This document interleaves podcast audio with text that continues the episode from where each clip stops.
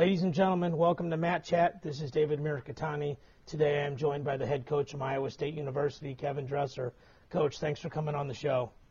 Hey, David, thank you. I know you're pressed for time, so I'm just going to jump right into it. Um, we had talked a little bit last year, but kind of in hindsight now, tell me a little bit about the transition from Virginia Tech to Iowa State, how you look at it. Well, it was it was it was a transition from starting basically over uh, in 2006, 2007, and building and building and building, and then getting an opportunity to come to you know such a storied program and and really kind of a chance to come back home, um, being a Northwest Iowa kid growing up, and starting over uh, because obviously um, Iowa State was was in a place that they didn't want to be, and uh, at that time, uh, Jamie Pollard felt like myself and then the staff that I hired uh, were the answer, and so we're we're trying to be the answer right now. Right, right. So, I think one of the sort of buzzwords in, in the coaching fraternity or in sports is culture. You know, people talk all the time about creating the right culture, needing to change the culture, etc. And you know, when it gets down to it, all the all coaches really want the same kind of guys: great wrestlers, high character, hard workers, good students. So, what have you and your coaching staff done specifically to create the culture you're striving for, specifically when all of these guys are not your recruits? I think uh, culture is uh, probably harder to change now than it was maybe 30, 25, 30 years ago. I think just the way kids are raised, and you know, you hear a lot of talk about millennials and and um, it, it really isn't their fault. Times have just changed, and kids are um, kids. I don't want to say have to be sold, but they're they're probably a lot more skeptical uh, than we were when we were that age because if, if you know it kind of didn't matter who the coach was. If the coach came in and said, "Okay, we're going to run." Get up and run at 6:30 in the morning, and then you're going to come and you're going to do this many push-ups and this many. Mm-hmm. You just didn't question it; you just did it. That's right. And uh, yeah. and that's not the culture, and and that's not picking on our, our kids. It's just the way things have evolved, and so uh, it's a much more of a courting process to get the culture change. You just can't come in and demand culture change. It's just a process, and and you find out you find like-minded people, and you feed them a little bit of of what you believe in every now and then, and you reinforce it, and you you feed them a little more, and you reinforce it, and some of them spit it back at you and, and spit it back at you forever, and then some of them start taking a little bit of it in, and uh, you find out who's on your side. Uh, not right away, like you would like to think as a coach. You find out who's on your side, kind of over over a period of time. Now you want that time to be shorter than longer, but um, you know I think that's where we are now. Is that we're most of most of what we've got in the room right now is is uh, taking taking it in and not spinning it back at us, and uh, that's good, and that's good. So uh, we're excited to, with the group of guys we've got in the room, and I think that for the most part, wrestling's a really hard sport. That they're coming in excited to go, and when you're excited to go, uh, you really can see big gains and improvements. Yeah, for sure. You know, one of the things I coached with my dad for a long time, but he had been there forever, so I've never really been on the end where you know you take over. So you know, obviously when you arrive, one of the you had to meet with the current team members and meet with the recruits, and I would imagine those were two different types of conversations. I know you said publicly that you know the recruits that wanted to leave, you wouldn't you know you wouldn't prohibit them from doing that. You would give them their releases, etc. And obviously the transfer rules now are much more liberal. But you know, what did you say to those guys, and you know, how were how were you and your staff received? Well, obviously, we had some guys that um, you know I had a chance to talk to just about everybody that had signed. Uh, had a chance to talk to all of them, and a couple of them, you know, left. I mean, we had a kid from Minnesota leave, we had a kid from Pennsylvania leave, and I think we had a kid from Maryland leave. But then, you know, we had Austin Gomez that stayed around. Um, uh, we had uh, Marcus Coleman that stayed around, guys that signed some blue chip guys, and so you know, I didn't want to come in the door just saying, you know what, we're not releasing you. You gotta give us a chance, give us a year.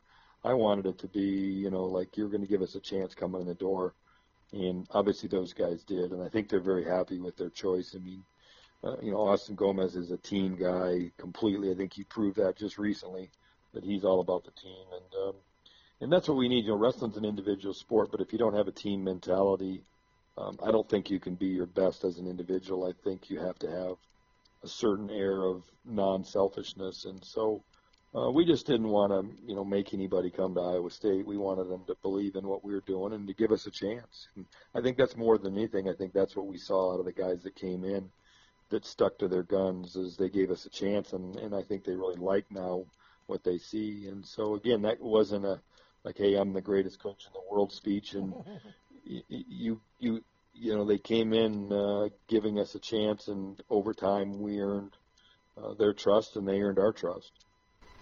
For sure.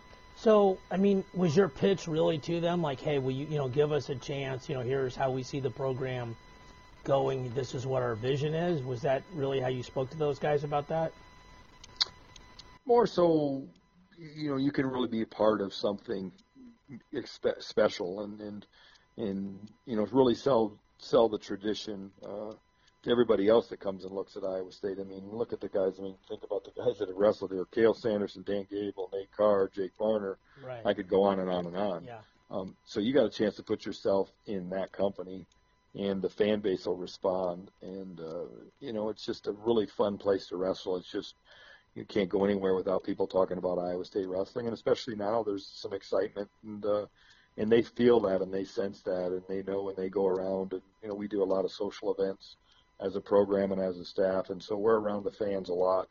Um, and, and so our guys get to see that, and they get to be a part of that, and so that's just all all part of the process of getting better. Yeah, I guess as full disclosure, I should I should tell people that that's Iowa State is where I went to school coming out of high school. So um, I do know what that was like to be around that, and like you said, I mean, I don't know how it is now, but back then, like wrestling was on Iowa Public TV. The high school wrestling was on the highlights at you know, six and ten o'clock on the local news, and you know, from coming, you know, you were you were teasing me this morning about calling from St. Louis and place that sounded like a cowboy bar. You know, we don't we don't have things like that here, so it's definitely a different culture, and and you know, I think something that you know, obviously, I fell in love with, and I think a lot of people could. Well, it's a wrestling uh, state, and it's a wrestling university, and uh, you can't go anywhere. Um, you can't go anywhere, especially you know, just uh, you know, obviously, yes, we had a good uh, performance. We didn't win, but we had a pretty good performance in Iowa City. And um, between my staff and I, um, I don't know if we can, you know, even go to to the local restaurant and with not somebody making a comment about that. You know, from everything from you know, good job to man, we should have beat them. Uh, that's just how you know, good or bad, we're going to hear about it. Yeah, I definitely want to circle back to the meet in Gomez for sure. So once you got those guys, you know, you, you kept the guys you kept, the guys that left that left, and you start recruiting the guys you want. Obviously, you have history on your side there, but it's kind of like a program like Oklahoma University where when you got there was a it's a far cry from the heyday at Iowa State. What were some of the initial challenges in that process? Well, you know, to be repetitive, uh, getting the team uh, on our side was was priority one, and getting to know them, um, and then obviously recruiting uh, was a close second. Uh, but getting getting a relationship with with our team was number one um, because ultimately that was the product we were going to put out there. Right. Uh, right there, you know, we had to put it out there quick. Um, and then going out and finding the kind of guys that the the same kind of guys that I went out and found, or we went out and found at Virginia Tech. You know, guys that we felt really liked wrestling that could that wanted to be national champs, that wanted to get a great degree, that wanted to uh, be difference makers uh, at at our institution. And so that was the, you know, really kind of one and two. And then obviously with the with the regional training center concept, we had to have a business model approach to to getting getting those resources to be competitive at the highest level because if you don't have a boom in RTC, it's just really, really hard to win. I'm not saying it's impossible, but it's nearly impossible to be a, I think, a top five program anymore if you don't have a thriving RTC. Yeah, you said two things that are specifically interesting to me. You know, first, like the RTC thing, I definitely, I was wrong about this. When these first came out, I thought the colleges were going to drive the RTCs and I think in hindsight, we're seeing, like you're saying, that the RTCs are driving the colleges, the opportunities that those provide guys. And the additional coaching level and the ability to recruit to a situation where you say, look, if you want to compete postgraduate wise, you know, we have a situation here for you that's, you know, we can help you financially. We have good coaching. You know, we can get you to the right tournaments. If necessary, we can bring in or get you out to the right training partners. So, I really wasn't thinking about asking you this, but what is what is your position and opinion about RTCs? Well, I think they're very valuable. I think that uh, you know, I, I think the NCAA is is, and I don't know if I can get in trouble for saying this or not, but I think the NCAA is doing a really poor job of uh, of manage, managing them because it's completely the wild, wild, wild west, and um, and some of the stuff that's going on at the RTCs that either has been deemed legal by the NCAA or they're not really paying any attention to um, are significant. I mean, crazy significant. I, I'm not even going to be the guy that's going to go into details, but some of the stuff that's that's the art, you know, that that the that programs are using in the RTC is I'm not saying the crutch, but the reason why they're doing it is um, is completely different than any sport out there, and it's completely wrestling has its own rule book in the NCAA. I mean, there's every other sport, and then there's wrestling's rule book, and uh, it's it's helped uh, our pro, it's helped us at the international level, and I'm very much a proponent of, of RTCs. Um, I just think that until you know, I, I think there's going to be a time and a point that if the NCAA doesn't, I just don't want it to get to the time and point where the NCAA doesn't step in and put at least a small rule book in place because it's it's just going to get crazy, and I think I think uh, I think it's going to be detrimental to our sport, and so you know I, I probably get some people out there throw me under the bus thinking that I'm not a proponent of them. I really am, but not at the cost of other programs. I'm not a proponent of them if it's gonna if it's gonna hurt other programs, because you know I just don't want it to get to the point someday where there's some of our smaller colleges and not not major Division One programs. You know the ads just throw their hands up and say, "Wow, this is so crazy that we just can't compete with this." Um, and and you know so why should we keep it keep the program around? Now, I don't think we're there yet, but I don't. I think if the NCAA doesn't get in and start uh, putting some rules in place, I think that that's that's what what scares me. Um, but I think it's been very very good. It's nice to be able to give our postgraduate guys, and that's really what we're excited about most at Iowa State is as we the Austin Gomez's and the David Carrs of the world graduate, we can pay them and we can keep them around and we can train them, and now there's life after college wrestling. I think that's exciting. Yeah. If you could add or implement a rule or two for RTCs, what would those be? Uh, I'm not even going to go down there because there's just so okay. much crazy stuff going on right now that it's just. I mean, there's people. Uh, it's just it's the wild, wild west, and so I'm I'm not even going to. Right. If you started if you started asking me about all the things that I think that needs to be implemented, this would be a four-hour show. I got you. Uh, I know you got to bug out of here in about 20, so I'll, I'll keep it yeah. moving. Um, Nate Carr was one of my heroes growing up. My dad did his postgraduate work at Iowa State. You know, Nate was a three-time national champion, Olympic medalist, and really a Cyclone legend. You know, what has he brought to your program? You know, in terms of technique, energy. I got a chance to talk to him at Lindenwood. You know, I when I think of Nate, I think of the term wisdom, and you know, he's a Cyclone, and you guys are obviously you know, you and St. John and Metcalf are Hawks. You know, how is what has he brought to your guys' program overall? Well, obviously, just being who he is, uh, you know, speaking of a guy that can't go anywhere in Ames, and everybody remembers Nate Carr. That's that's you know, you can't go anywhere. You take Nate with you to lunch, and somebody comes up and remembers a story about this dual meet. And so, uh, you know, number one thing that Nate, and the reason I wanted to hire him is is we have to we have to let's face it, the RTCs uh, you have to have budget, and the bigger budget you have, the more guys you can bring in and, and be in your program. And so um, my approach was is, is bringing a great uh, staff in to raise funds and to support the RTC, and then we get the athletes in there. So I just felt felt like we had to have that infrastructure. So you know, Nate spends a lot of time uh, meeting with donors, speaking to groups. Just I think Monday he spoke to Fareway Grocery Stores is a huge uh, chain in the Midwest and especially an Iowa-based company, and you know, he spoke at their corporate lunch uh, on Monday and uh, probably had 30 or 40 people there. He does a lot of that, going out and speaking to groups, um, just spreading the word. Uh, obviously, talking about Iowa State wrestling, getting people back in Hilton Coliseum. Um, and there's a fundraising component to to that. So he goes out and has you know some individual lunches with various um, potential donors or current donors in our program, and so he's just a guy on the in. Obviously, he's got great great uh, personal skills and and he can get up and and, and give it to him straight. Uh, so, and then it's nice to have an extra set of eyes in the in the room for a guy that's just so much so accomplished as a wrestler and a coach. So.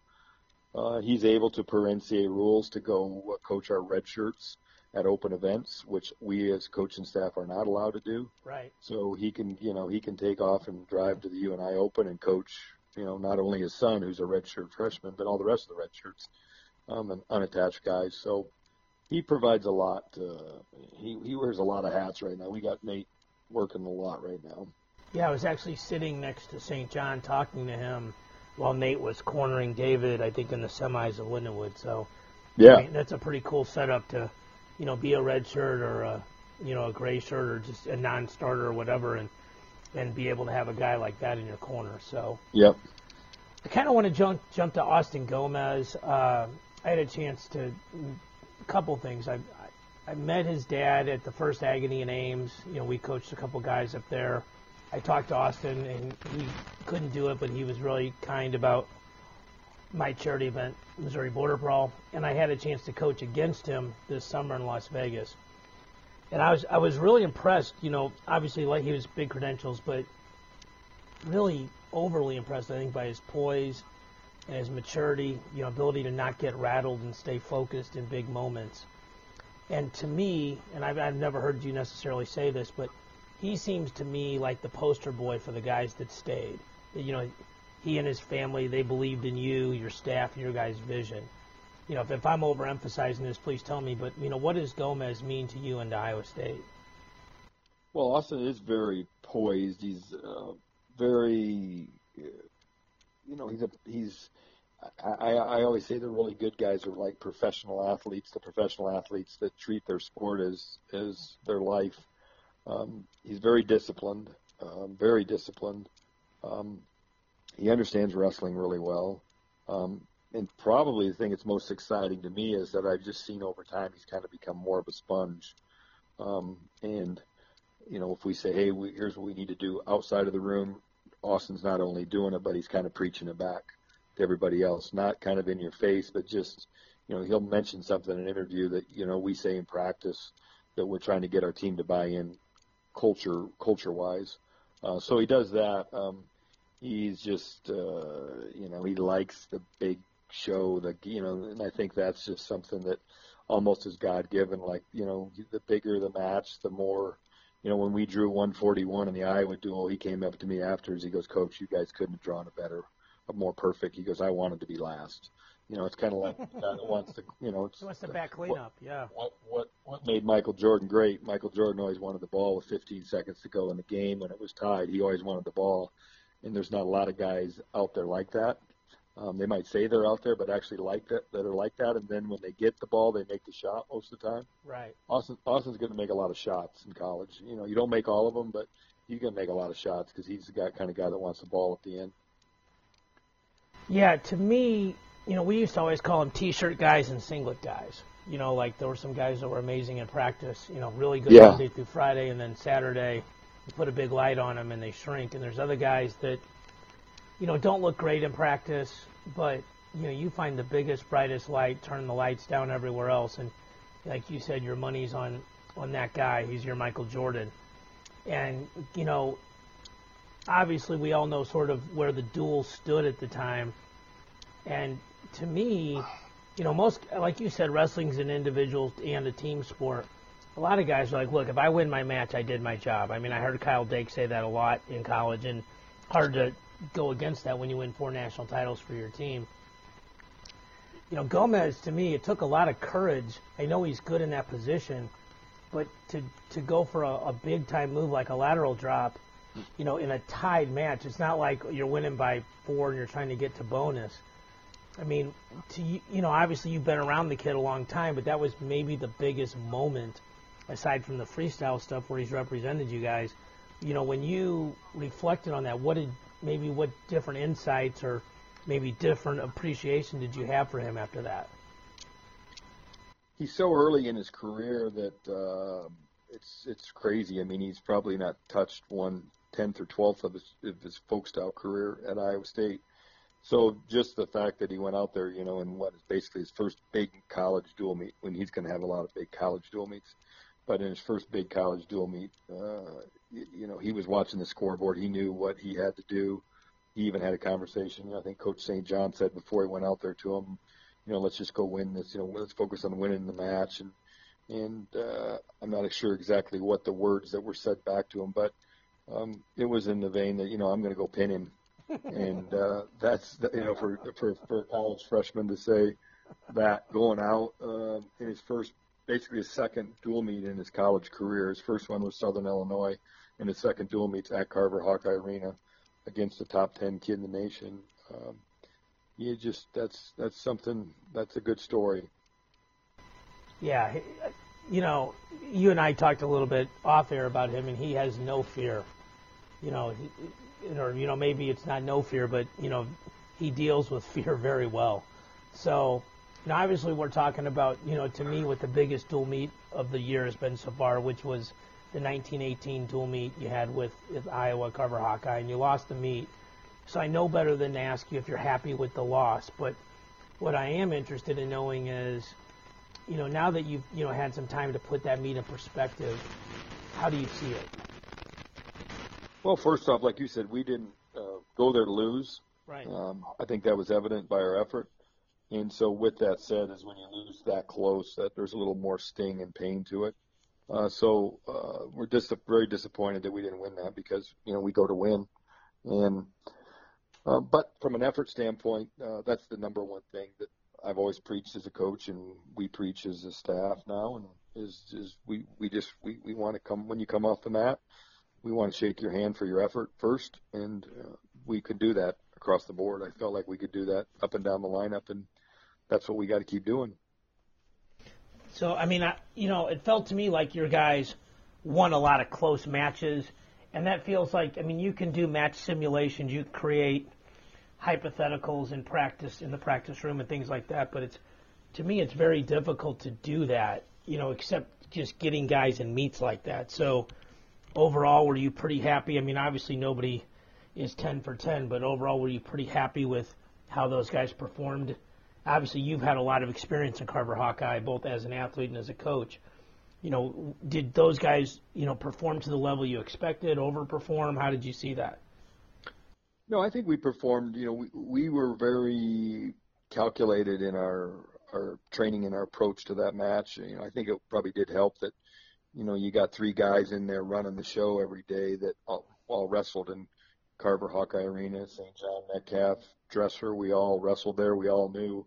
We told them exactly what to expect from the um, from the the good and the bad, from the the noise to the vulgarity that we were going to uh, we were going to hear. Our ears were going to hear. So I think by the time we had went through that uh, daily with our guys for you know a week and a half, um, I think I think they got the point, and I think that kind of to the point that they were almost excited about it and expecting it. And so the first time they heard somebody scream at them or call them a name, they were they smiled. They maybe? they fed off of it a little bit, I think. So um, you know, it's just it was, a good, it was really good good to see him get after it, um, and, that, and that's what we enjoyed. You know, we wanted to we, we want to have an entertaining product out there, and and and I talk about that a lot. Is you know people are paying money to come watch you guys wrestle. Um, you're an entertainer. Go entertain. Let's have some fun. Right, right, right. So you know, obviously, you know, a couple years ago, the oranges comment and all that kind of stuff. Do you feel like, as a result of this duel, do you feel like the the rivalry with Iowa is back? Well, I think so. I think if you want to buy a ticket next year, I think they'll they'll sell good for next year in, in Hilton. So I think uh, uh, uh, you know, they might not want to admit that it's back, but if anybody was, you know, watching on TV or Flow or sitting in in Carver, I think that uh, that was pretty entertaining. Couldn't couldn't get, couldn't get much closer. Right. A lot of them. There's, you know, we knew we weren't going to get uh, calls. Uh, you don't get calls when you're on the road, and a couple calls we could have got, but we didn't get him, and if we would have got him, it would have been a different. So I'm not whining or complaining. I'm just saying that uh, it was it was a close dual meet. For sure. And I, this is kind of just a nerd question for me, but if Gomez had majored, do you know what the criteria would have been? Because you guys each would have had, you know, it would have been 1919. You know, I don't know. I think if it comes down to wins, I think it was five wins. It might come down to pins, and I think they had a pin and we had a default. So I'm not sure which one trumps the other. So I really didn't look that far into it. You know, um, I, I don't know. It might have even came down to match points at that point. Yeah, it would have probably went down the list because there was a lot of there was it was just close. So yeah, yeah. So you know, I I, I got to talk to St. John a couple times this summer, and you know what kind of struck me. Well, first of all, I think he's a really, from what I can tell, he's a really good coach and gets along with the kids great. But one of the things I thought about was his level of success, your level of success, Metcalf's level of success, and how you guys had to deal with, frankly, just losing last year.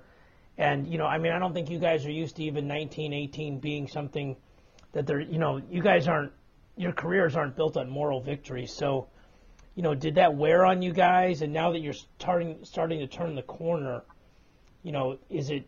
I mean, I'm, I guess is it just more fun coming to practice now that you have higher expectations? Yeah, I think that's a good way to put it. I think it's just more fun this year, um, and hopefully I prepped him. I just they probably had never been part of a turnaround. I've been a part of three turnarounds. This is my third third one. So I remember, you know, when I went to Christiansburg High School, getting the living you know what beat out of us for two years, and then at Virginia Tech for at least two years. And so I said, this is going to be a bumpy, bumpy, bumpy year, and um, you know we're going to have some bumps this year yet individually, and we're going to have some bumps in the team, but. Um, I, I know it's going to be less, and you know, just the start that we've had, it was much, much more fun than um, our first month this year was a lot more fun than our first month last year. So, you know, we were in survival mode. We were swimming upstream hard all year last year just to stay stay stay above water, and it's it's it's going to be more fun as we go along. What's it been like to have a guy like Willie Miklus transfer in? You know, a guy who's a three-time All-American. Obviously, your coaching staff's had a ton of success, but you know, more of a you know a compatriot of those guys, a peer, a guy who's you know gotten on the podium. What has he meant both in terms of lineup and then you know in leadership? Great great kid, number one. Um, leader, quiet leader most of the time, sometimes a verbal leader, keeps things really light, uh, has worked really hard. Um, I think he's really been impressed with uh, our trainer, Tim Wiesner, especially, and how he's got his body feeling as good as a 25 year old body can feel. I think he's probably in shock in terms of how good he feels. Yeah. That's a credit to Tim Wiesner and, and just the amount of detail that he puts into our athletes. And Willie's having a lot of fun right now, and uh, I'm excited. You know, I'm always excited to see him. Every day he comes to practice, I'm excited to see him. He's just got a smile on his face all the time. He works hard. Um, he knows uh, he's got a lot of tricks. He's so he's a fun guy to watch wrestle, and um, it's gonna be a it's gonna be a fun fun year for us with him. Right. Yeah. I mean, obviously, I'm pretty familiar with him being in Missouri, but yeah, he's always he's always seemed to perform his best in March, which is again to me he's a, a singlet guy, not a t-shirt guy.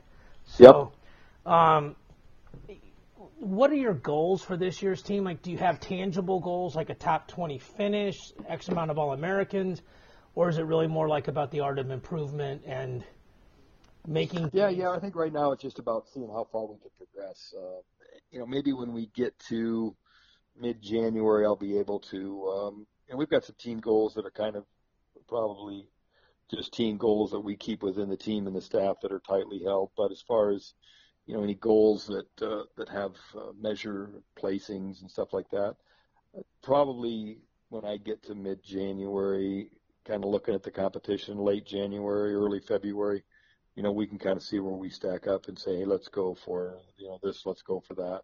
Um, but right now, it's just getting better and, and getting ready to go and understanding the biggest match of the year. Our very biggest match of the year is Sunday, and that's all we care about. Yeah, you know, we Ohio University is more important than the Iowa duel. Um, so it, it's because it's in front of us. We just you got to take it, take what's in front of you.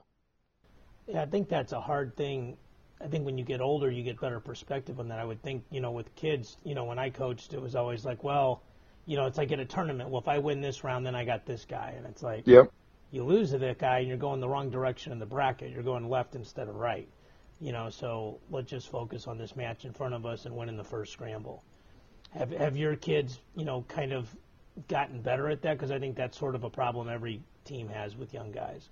Ask me at 7:30 on Sunday night, right? And I'll tell you if we figured it out. Okay. So I'm really curious to see. I'm curious to see emotionally how we rebound from Iowa because emotionally we were ready to go. Um, you know, I know wrestling wise these guys can wrestle, but you know the best wrestler doesn't always win. It's the guy that I think is the most you know physically and mentally prepared. And so if we're mentally prepared, um, I know we're physically prepared or, or, or prepared. I know we're physically prepared. If we're mentally prepared for Sunday, then um, you know we'll start to see that consistency word that's so important in any sport. But uh, that will give me a good test of where this team is. Uh, you know, after after a, rebound high, is can we can we come into that and be good Sunday night? That's a that's a good way of putting it. So, um, I'm getting better at these interviews, Coach, because I've got a minute and a half left till I know you have to jump Good. off. So, um, you know, kind of got a good jumping off point. Uh, is there anything else you want to? You know, we get a lot of we have good num, good listenership, and we have a lot of you know high school kids and coaches that listen. You know, is there any you know nugget of wisdom or anything you'd like to pass along about Iowa State or the program or anything like that before I let you jump off? No, I think you covered it. I think you got all the wisdom you could out of me in one one thirty minute segment. I know that's not true. I always look forward to talking to you guys, and uh, you know you're very kind to us here at Track with and generous with your time, so I really appreciate it. You know, please give uh, my best to, to Derek and to Brent, and I uh, wish you guys the best of luck the rest of the year. Okay. All right, thank you for your support. Oh, most definitely. So, ladies and gentlemen from Iowa State University, that was head coach Kevin Dresser. This is David Mirikitani with Mat Chat. We'll speak to you all soon.